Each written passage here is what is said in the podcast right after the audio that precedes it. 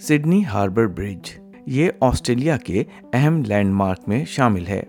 Harbour برج نے opera house کی خوبصورتی کو گہنا دیا، مگر برج کے سطح پر جو کچھ ہوا، وہ بھی کم ڈرامائی نہیں تھا۔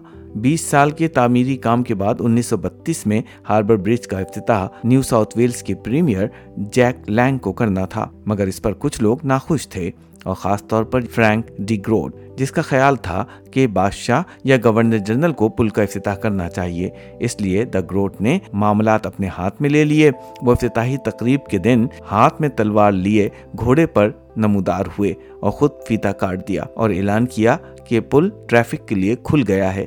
ظاہر ہے دی گروٹ گرفتار کر لیے گئے اور ان پر پانچ پاؤنڈ کا جرمانہ لگا جو اس وقت کے پانچ سو ڈالر کے برابر ہے۔ فیتے کو دوبارہ باندھا گیا اور لینگ نے اس کو کاٹا۔ مگر گروٹ کا نام تاریخ میں غیر سرکاری طور پر افتتاح کرنے والے کے طور پر رقم ہو گیا۔